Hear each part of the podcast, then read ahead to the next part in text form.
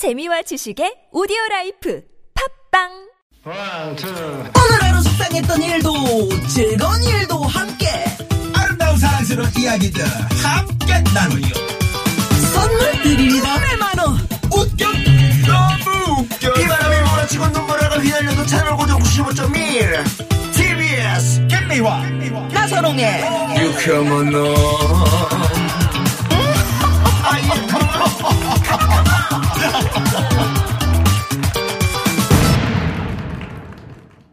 유쾌만한 김미화 나선홍입니다. 3부가 시작됐습니다. 네, 3부가 시작됐습니다. 예, 화요일 3부 네. 역사, 건강, 요리 뭐 다양한 주제 가지고 재미있는 얘기로 막 까보는 시간입니다. 네, 네. 막 깔레나. 요즘 예. 이제 뭐 산에 가신 분들은 아시겠지만 밤이 토실토실한 그 밤이 밤 열매가 툭툭툭 떨어져 있잖아요. 그러면 그걸 이제 한번 까보고 싶다고. 네? 우리 집이 산 밑이잖아요. 네. 거기 밤이 있는데 엄청 큰 밤이 떨어질 때가 있어. 아, 산 네. 주로 산밤인데. 그렇죠, 그렇죠. 그럼 그걸 막 까보고 싶다. 그러니까 그거를 조심스럽게 까면 안 돼요. 막 까야 돼. 그럼 그 저기 긴 그거 왜 이제 집게 있잖아요. 네네네. 그거 갖고 발로 쫙 벌려야 그렇죠, 돼. 그렇죠. 네. 그래서 이제 막 깔레나. 네. 아, 그런 요즘 철입니다. 그렇게 길게 설명을 했어요. 네. 저는 길게 말하는데 누님이 항상 길게 말을 하세요. 아, 그래요? 네. 그냥 까는 게 아니라고 계속 그래가지고 길게 아, 된 거죠. 예. 네. 역사 막 깔레나 준비하고 있고요. 두 분 선생님 기다리고 계시는데 오늘 뭐 아주 뭐 책도 준비해 오시고 비장한 네. 각오로 또 사진도 잔뜩 준비해 오셨는데. 네. 뭐 박광일 선생님 돌사진이에요? 한 111년 전, 네, 그 영국 기자가 네. 의병들을 만나요. 어, 111년 전에요. 네, 미스터 션샤인. 네, 그래서 오. 우리 그 네. 얼마 전에 이제 종영한 드라마에 보면은 마지막에 네. 의병들이 사진 찍는 장면이잖아요. 네. 네. 그 장면이 국사 교과서에 나오는 사진을 테마로 했고 그 국사 교과서에 나오는 사진은 그 1907년에 찍은 사진입니다. 아, 그렇구나. 아, 그 사진을 가져오셨어요? 네, 마이크를 조금 이렇게 올려주십시오. 네네네. 오, 그 사진이 그 사진이에요? 네네네. 그래서 이 책에 이제 계속해서 이제 그 의병들을 찾아다니면서 찍었던 건데, 요게 이제. 저 사진이 아주 유명한 사진이죠. 네. 저게 사진은 이거. 보셨어요? 학교 다닐 때 국사교과서에 저게 실렸던 사진이. 아, 의병 이렇게 돼 있네요. 네. 의병과 관련된 예. 유일한 사진. 유일한 사진. 근데 가운데 그 보찜 메고 계신 머리 이렇게 좀맨 까만 옷 입으신 분. 네. 네네네. 얼굴이 황 PD 닮았네. 아니, 황 PD는 그 옆에 허연 옷 입으신 분이고 저 맨 아픈 우리 나선홍 씨. 네. 세 번째가 저. 어머. 아, 저는 영광이죠. 왜냐면 다 비슷비슷하게 생기셨구나. 우영도 했다는 거 아닙니까? 네? 영광이죠, 저는. 아니, 그러니까 우리 선조님들이시잖아요. 네네. 네, 그러니까 의병이었을 수도 있죠 전생에. 네, 그래서 독립운동을 하셔서 큰 덕을 쌓으셔서 그 덕분에 지금 이렇게 TBS라는 대단한 방송국에서 지금 아나운서를 하고 계셨을 네네. 수도 있지 않을까. 네, 예. 확실합니까? 6282 주인님께서 아 빨랑 좀 까세요. 네, 그러셨는데 이럴수록 예. 우리는. 조금 이따 막 까게 됩니다. 그럼요. 예. 오늘 뭐 여러분 좋아하시는 화제 뭐 드라마 뭐 이런 얘기 좀 다뤄볼 건가요? 최근에 이제 종영이 됐죠. 네. 네. 네. 네. 자, 도로 상황 살펴보고요. 옵니다. 잠시만요.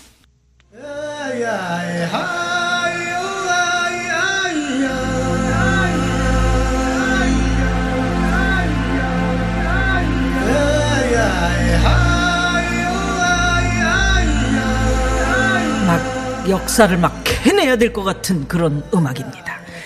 재미있는 역사 이야기 두 분과 함께하면 더 재밌습니다. 어려운 역사도 숨겨진 역사도 맛깔스럽게 그냥 막 수다로 까보는 시간 이 역사 막깔레나 막깔레나 역사 지식을 마음껏 보내주실 최고의 역사 전문가 두 분 소개해드립니다. 늘 조근조근 역사 이야기를 풀어주시는 분이죠. 하지만 깔 때는 또 확실히 까주시는 박광일 선생님 나오셨습니다. 어서오세요. 안녕하세요. 박광일입니다. 네네. 그리고 또 한 분 귀에 쏙쏙 들어오는 설명 깔 때는 또 시원한 시원하게 까주시는 김효진 선생님, 안녕하십니까? 네. 안녕하세요, 김효진입니다. 네, 반갑습니다. 네. 저희가 이제 한 달 만에 이렇게 뵙는 건데, 네, 잘들 지내신 것 같네요. 네. 네. 저는 이 방송에 올 때마다 약간 그 정체성의 혼란을 느낍니다. 이 왜요? 방송이. 왜요? 제가 지금 라디오에 오는 건지, 아니면은 TV 촬영을 오는 건지, 그게 헷갈려가지고, 그러니까 저희가 지금 사방에 지금 카메라도 그렇죠. 있고. 그렇죠. 지금 저 유튜브 또 생방송으로 진행을 하고 네. 있거든요. 그리고 또 두 분의 모습은 그 오디오라기보다는 비디오에 가까운 모습들을 계속 보여주셔서. 아유, 감사합니다. 아니, 저희 눈 보라 하잖아요. 네, 눈으로 보는 라디오 저희가 예, 또 네. TBS TV를 통해서 나가거든요. 그래서 지금도 네. 지금 헷갈리고 있는 중입니다. 네, 선생님 모습도 나가는 거예요. 네, 네, 네. 네. 우리 김효진 선생님도 귀여우세요. 네. 네, 잘 지내셨죠? 네, 뭐 저 잘 지냈고요. 네, 애들하고 지내다가 보니까 시간이 훅 간다라는 게 많이 느껴지네요. 그러니까요. 두 분의 옷차림에서도 오늘 가을을 느낄 수 있는. 가을하네요. 네. 네. 어떻습니까? 우리 박광일 선생님 좀 가을을 타는 편이신가요? 뭐 탐험하고 오신 것 같아요. 남자는 가을이죠. 저 시적인 편이에요. 프렌치 코트를 입으셨어야지. 근데 조금 이제 추워지면은 더. 이제 그 경복궁이나 창경궁처럼 이렇게 그 나무에 그 잎이 쭉 떨어지는 곳에서 이렇게 가을을 만끽해야 되는데 이제 아직은 잎이 붙어. 있더라고요. 예, 예, 예. 그래서 도심 탐험. 지난번에 그 SNS 사진을 보니까 갓을 쓰고 도포 입고. 네네. 그거 어딘가요 거기가? 그 덕수궁 정관원. 아 그러셨구나. 거기서. 네. 그래서 거기는 이제 1900년을 배경으로 해서 대한제국 시절의 어떤 역사적인 사건을 이제 재현하기 위해서 네. 다른 분들은 전부 이제 그 좀 대한제국의 옷을 입고 저는 약간 조선시대 옷을 입고 소개하는 그런 프로그램이었습니다. 아니 뭐 군살이 없으셔가지고 그런 하여튼 뭐 긴 옷 딱 입으시. 면 되게 잘 어울리신다. 감사합니다. 정말이에요. 네. 네.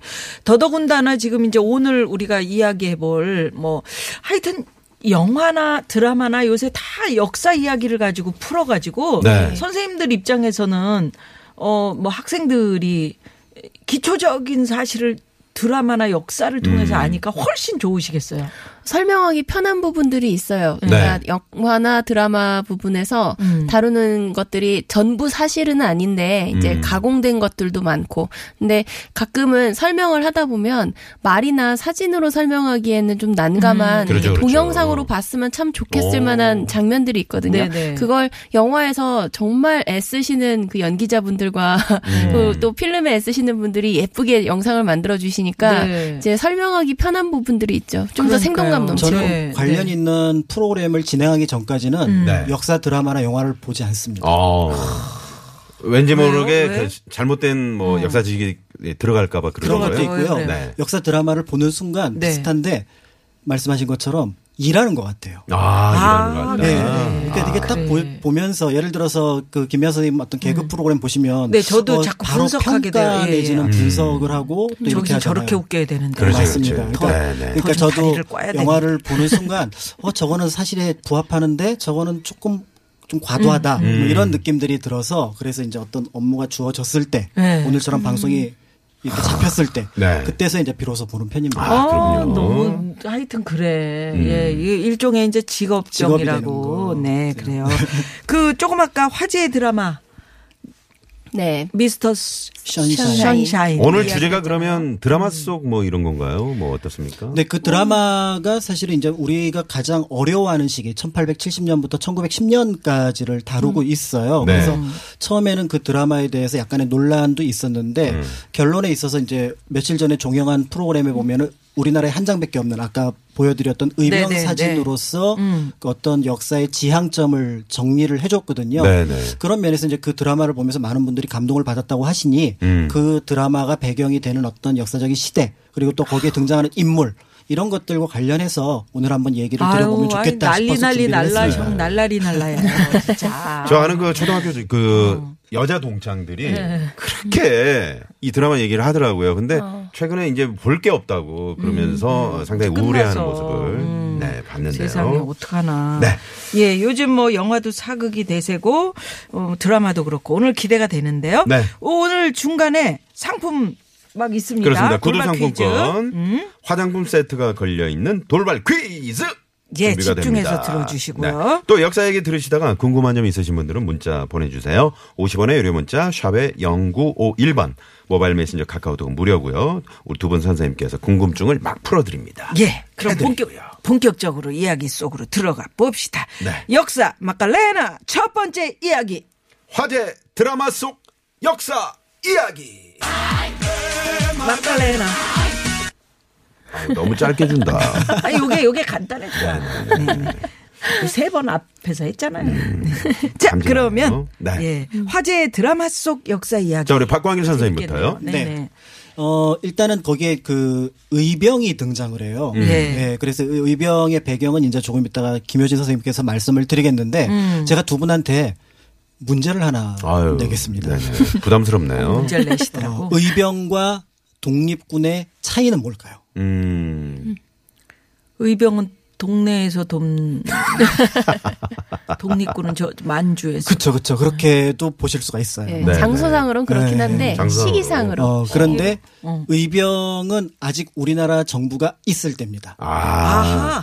그러니까 그 우리 정부를 유지하는 게 목표인 게 의병이고요. 네네. 독립군은 빼앗긴 겁니다. 빼앗긴 이후에. 네, 그러니까 됐군요. 다시 국권을 되찾기 위해서 어떻게 보면 나라 안에서는 활동을 할 수 없으니 지금 말씀하신 것처럼 이제 만주로 넘어가게 되는데 이 의병이 이제 우리가 알고 있는 1910년까지라고 본다 그러면 1910년 이후에 이제 독립군으로 펼쳐지는데 그렇죠. 드라마 속에 등장하는 그 시기에 의병으로 활동했던 분들 중에서 눈에 띄는 인물이 몇 명 있습니다.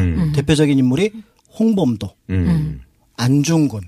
네, 안중근 의사. 네. 그러니까 바로 우리가 알고 있는 의병이 자연스럽게 독립군으로 연결이 되는 것들을 되는군요. 볼 수가 있는 거죠. 그래서 이토 히로부미 그 의병이에요. 그때가. 그때는 그러니까 1909년 그 10월 26일 날 하얼빈에서 이토를 처단하기 전에 이미 독립군으로 의병으로 활동을 하셨어요. 의병으로 활동하다가 이제 독립군으로. 네, 그리고 이제 1909년에 이토를 처단을 하고 이렇게 됐던 거죠. 처단하실 때도 이제 나중에 재판 받을 때 하신 이야기가 나는 사람을 누군가 죽인 살인죄가 아니다. 난 독립군의 대장으로서 적장을 죽인 거니까 그에 걸맞는 대우를 해라라고 얘기를 하셨거든요. 네. 그런 면에서도 이제 차이를 좀 알 수가 있죠.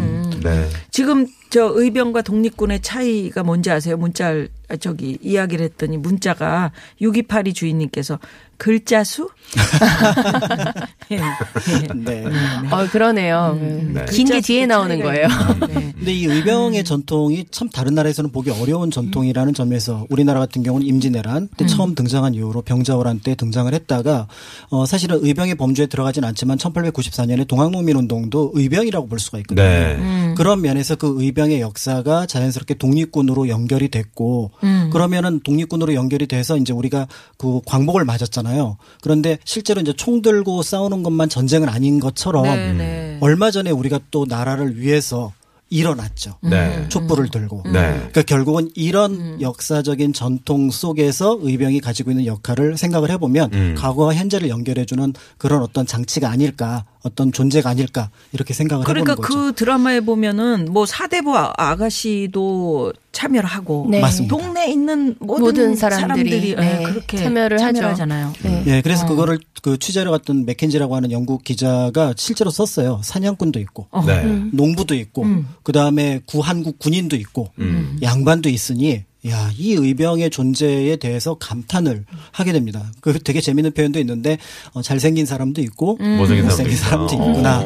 아, 이거 찍을 때 그런 거 이제 다 느끼면서 찍으셨나 보네요, 그분이. 그런 것 같아요. 그래서 이제 누가 불렀는데 이걸 묘사를 할 방법이 없는 거예요. 한국 사람을 이름도 모르고, 들어도 잘 모르니까 그래서 준수하게 잘생긴 청년이 나에게 말을 걸었다. 못생긴 사람이 탄창을 풀면서 나를 위협했다. 뭐 이런 묘사들이 등장하죠. 근데 그 영국분이 그 잘생기고 못생기고를 어떻게 기준 삼았을까? 알지. 우리는 다 쌍꺼풀이 없고 그 옛날에 지금 그 의병 사진 봐도 의병에 예를 들어 장동건이나 예를 들어 송중기가 의병이면 외국 사람 눈에도 잘생기지 않았을까? 이병헌 씨가 나왔으면 잘생긴 거지 뭐. 그렇지. 네, 근데 그 이번에 그 드라마에서 말이죠. 네. 그 한 장의 사진을 그대로 잘 이렇게 재현을 한 거죠. 비슷하게 재현을 했죠. 그 장면 화제가 되기도 했었는데. 네, 그 장면은 이제 그 맥켄지라고 하는 그 기자가 처음에는 제천으로 갔는데 제천은 이미 일본군이 의병들을 전부 다 처참하게 죽인 뒤에요. 그래서 이제 다시 뒤로 돌려서 양평 근처로 와서 처음에 의병 몇 명을 만났고 그다음에 다시 이제 의병의 한 20명 정도 되는 무리를 만나서 이제 사진을 찍은 거고요. 드라마 속에 나오는 대사 중에서 몇 개의 대사가 있는데 그 대사를 그대로 이제 채용을 했더라고요. 그래서 우리는 비록 싸워서 이길 자신은 없지만 그렇다고 노예의 상태로 계속 살 수 없으니 우리는 계속 싸웁니다. 네. 이제 이게 저는 굉장히 중요한 포커스라고 보이는데 독립운동을 평가할 때 그게 성공적이냐 그러니까 성공적이냐 아니면 가능성이 없느냐를 보통 평가를 많이 하잖아요. 근데 의병을 평가할 때 독립운동을 평가할 때 중요한 건 이게 옳으냐 그러냐의 문제가 본질적인 문제고 그리고 나서 지금은 성공의 가능성이 없지만 계속해서 이 옳은 것을 쫓아가다 보면은 자연스럽게 거기에 쫓아오는 사람들이 있지 않을까. 네. 이제 이렇게 본다면서 결국은 또 우리가 광복을 맞이하게 되잖아요. 네. 그런 면에서 그 당시 의병들의 어떤 생각과 지금 우리가 지금 역사를 보는데 어떤 생각하고 일치하지 않을까라는 생각을 하게 됩니다. 그러니까 드라마에서 나오는 설정들을 좀 보면 처음 설정은 사실 정말 말 그대로 픽션에 가까운 설정들이 많죠. 특히 인물에 대한 설정은 뭐 노비가 도망을 가가지고 마침 신미양요 때 미국 배를 탄다든지 아니면은 역시 똑같이 이제 도망을 가다가 일본으로 간다든지 이런 설정들은 이제 처음에 그런 설정을 통해서 이 사람들이 되돌아온 다음에 떵떵거리며 조선에서 사는 모습들을 갖고 뭐 역사 왜곡이다, 잘못됐다 이런 얘기들을 많이 하는데 그거는 이제 드라마적 설정이라고 그냥 보고 가시면 되고요. 근데 그렇게 한국에 대한 미움을 가지고 조선에 대한 미움을 가지고 떠난 사람들조차도 돌아온 뒤에 자신이 걸어가는 길이 반드시 의병이라는 생각을 하지 않았음에도 불구하고 주변에 있는 나의 사랑하는 사람, 나의 식구, 내 가족을 지키는 그런 모든 일들이 의병으로 귀결된다라고 이제 드라마가 이야기를 해주는 것 같아요. 그러니까 큰 그림에서 그냥 국가를 위해서 보이지 않는 국가라는 실체를 위해서가 아니라 정말 내 주변에 있는 사람, 내 옆에 있는 사랑하는 사람 한 명을 지키기 위해서 단지 내 노력이 큰 일을 하지는 못할지라도 조선의 독립을 하루라도 놓칠 수 있다면 나는 하겠다라는 그 대사가 굉장히 좀 마음에 와 닿더라고요. 예, 그때 싸웠던 이제 사람들의 이야기를 좀 역으로 짚어갈게요. 결국 1910년에 나라를 뺏기게 되는데 그 과정에서 의병이 왜 등장했느냐. 그 의병들이 아주 잘 싸웠기 때문에 사실은 조선이라고 하는 나라가 정말 그 드라마 대사처럼 하루 이틀 점점 늦어지면서 좀 상대적으로 늦게 패망을 했어요. 1905년에 을사조약으로 외교권을 박탈당하는 순간 사실 나라가 뺏겼다라고 얘기할 수 있거든요. 그 어떤 나라하고도 스스로의 교섭권을 잃었기 때문에. 근데 그게 1905년부터 10년까지 가는 5년이나 되는 세월 동안 왜 한 번에 일본은 이 나라를 가져가지 못했는가. 그 중간에 의병이 있는 거고요. 의병이라는 존재가 1907년 이후에 훨씬 더 단단해져요. 근데 그렇게 단단해지는 상황이 안타깝게도 1907년 군대 해상과 관련이 됩니다. 군대 해상. 네, 드라마에도 살짝 나오는데 1907년에 헤이그 특사 사건이 일어나요. 그 헤이그 특사가 결과적으로는 실패하게 되고 그 헤이그 특사 때문에 깜짝 놀란 일본이 고종을 이 책임을 물어서 강제 퇴위를 시키죠. 그리고 순종에게 양위를 시켰고 순종이 즉위하고 4일 뒤에 한일 신협약이라고 하는 조약을 맺게 해요. 그 해가 정미년이라고 해서 정미 7조약이라고 하는데 겉으로 드러나 있는 내용들은 뭐 일본인 관리를 갖다가 등용을 시킨다든지 그 밖의 것들을 써놓는데 뭐 총독이란데 통감의 권한을 좀 더 강화하는 내용들을 써놨는데 거기에 비밀스럽게 써놓은 부수각서로서 내용이 이제 궁궐을 지키는 일부의 군인들을 제외하고는 전부 다 해산한다라는 문구를 넣어놓습니다. 그리고 해산하기 전에 조선인들이 반발을 할 것을 걱정을 해서 이토 히로부미가 군인들에게 지급할 어떤 무기라든지 이런 것들을 더 이상 지금 못하게 막았고요. 막은 뒤에 갑작스럽게 7월 31일 날 군대 해산의 명을 내리고 8월 1일에 강제 해산을 시켜버렸죠. 그랬더니 이 책임을 갖다가 이제 굉장히 깊게 느꼈던 책임자 박승화는 결국은 자살을 했고 그 뒤에 나머지 있는 사람들이 이렇게 죽으나 저렇게 죽으나 사실 마찬가지니까 의병으로 들어가게 되죠. 그래서 훈련받은 군인들이 의병에 들어가면서 훨씬 더 조직적이고 또 전투력도 강해진 상태에서 1907년을 맞이하게 됩니다. 그러니까 이 사진에 보면은 검정색 옷을 입은 사람이 바로 그 사람 구한국군이에요. 그러니까 1907년에 한국군 그때 그러니까 당시에 대한제국 군대였다가 해산이 돼서 그 군복을 입고 그대로 군대 해산 이후에 아 그렇구나. 그리고 옆에 계신 분들은 이제 의병활동. 네, 의병활동을 이미 하고 있었고 네. 그다음에 이제 동료의 옷이나 탄창 그다음에 총 이런 것들을 대신 들고서. 그러니까 한복 위에다가 탄창을 차고 계세요. 네. 네. 그리고 개나리 보찜을 하셨고. 맞습니다. 네. 그러니까 이제 그런 모습에서 이제 다양한 모습을 띠게 되는 것이 1907년 이후에 정미의병. 이라고 보시면 될 것 같습니다. 네네. 지금 저 청취자분들이 많은 궁금한 것들을 지금 문자로 좀 보내주고 계세요. 네. 네. 뭐 독립군과 광복군의 차이가 있나요? 책이나 뉴스에서 보면 그 의사, 열사, 지사가 있던데 차이점 뭔가요? 뭐 이런 질문들을 지금 해주고 계시거든요. 두 번째 질문인 의사, 열사, 지사는 특별하게 구분을 안 하셔도 될 것 같고요. 네. 전부 다 이제 애국지사로 보시면 될 것 같고 네. 독립군과 광복군의 차이는 독립군이 여럿 있습니다. 예를 들어 뭐 북로군정서, 서로군정서 이런 독립군이 있는데 그 중에서 1940년에 중경에서 그 임시정부가 네. 정규군으로서 정부에 해당하는 정규군으로 만든 게 한국 광복군. 광복군이고 네, 9월 17일 날 네. 네. 그렇게 구분을 하시면 독립군과 광복군, 그러니까 독립군의 넓은 범위 안에 광복군이 있겠다 이렇게 보시면 될 것 같습니다. 넓은 범위 네. 안에. 네. 네. 돌발 퀴즈. 네. 시간이 돌아왔습니다. 구두 상품권, 화장품 세트가 걸려 있는 돌발 퀴즈입니다. 네. 네. 지금 의병 활동 뭐 이런 거 저희가 듣다가 네. 이렇게 갑자기 또 구두 상품권 얘기하니까 좀 그렇습니다만은 아니 퀴즈는 퀴즈 내드려야 되니까요. 네, 또 상품 네. 드려야 되니까요. 네. 자 돌발 퀴즈 드립니다. 네. 오늘은 최근에 종영한 미스터 션샤인 화제 드라마 속 이야기 그 중에서도 의병과 관련된 이야기를 나누고 있는데요. 드라마에서 여자 주인공이죠. 애기 씨 고혜신 역을 맡은 배우가 있습니다. 네, 이분도 의병 역할을 한 거죠. 네, 그렇죠. 뭐 혹자는 이제 뭐 학자들마다 의견이 분분한데요. 뭐 김미화 씨랑 비슷하다. 아니면 이분 뭐 홍서범 씨요? 홍서범 씨랑 비슷하다는 얘기가 있어요. 진짜요? 그래. 웬일이야? 그렇진 않을 것 같은데. 그 배우가 좀 글쎄. 이 배우는 누구일까요? 자, 보기 드립니다. 네. 1번 네. 이태리. 2번. 보기를 주셔야죠. 안 보이는데 지금. 네. 네. 2번 김태리. 3번. 김대리. 네. 4번은. 4번은 재미있는 오다. 보내주시기 네. 바랍니다. 50원의 유료 문자 샵의 연구 1번 카카오톡 무료입니다. 야무지게 연기 잘하시더라. 네. 이번에 그 연기 보면서 어떻게 그렇게 좀 능청스럽다 그럴까요. 네. 그러니까요. 그러면서도 또 약간 중저음의 목소리 여성으로서는 약간 중저음의 목소리여서 또 진지한 어떤 장면에도 잘 어울리는 게 이분이 이제 사실은 그 영화 1989 보셨잖아요. 1987. 네, 1987. 아 죄송합니다. 1987에서 이제 그 네, 대학생 역할로 나오죠. 역할로 네. 나오고 그 뒤로 리틀 포레스트. 네, 네. 거기에도 네, 나오고. 거기에서 나왔고요. 자 네. 그러면 이분은 누구일까요? 네, 리로 끝나는 거 다 똑같네요. 네. 그럼 힌트를 드리자면. 뭐 우리 김미아 씨랑 성이 같다는 거. 그럼 다 그럼 김대리도 있는데 뭐 미스터 선샤인의 OST를 들어보시오. 왜 이렇게 목소리일까요? 아니 그 네.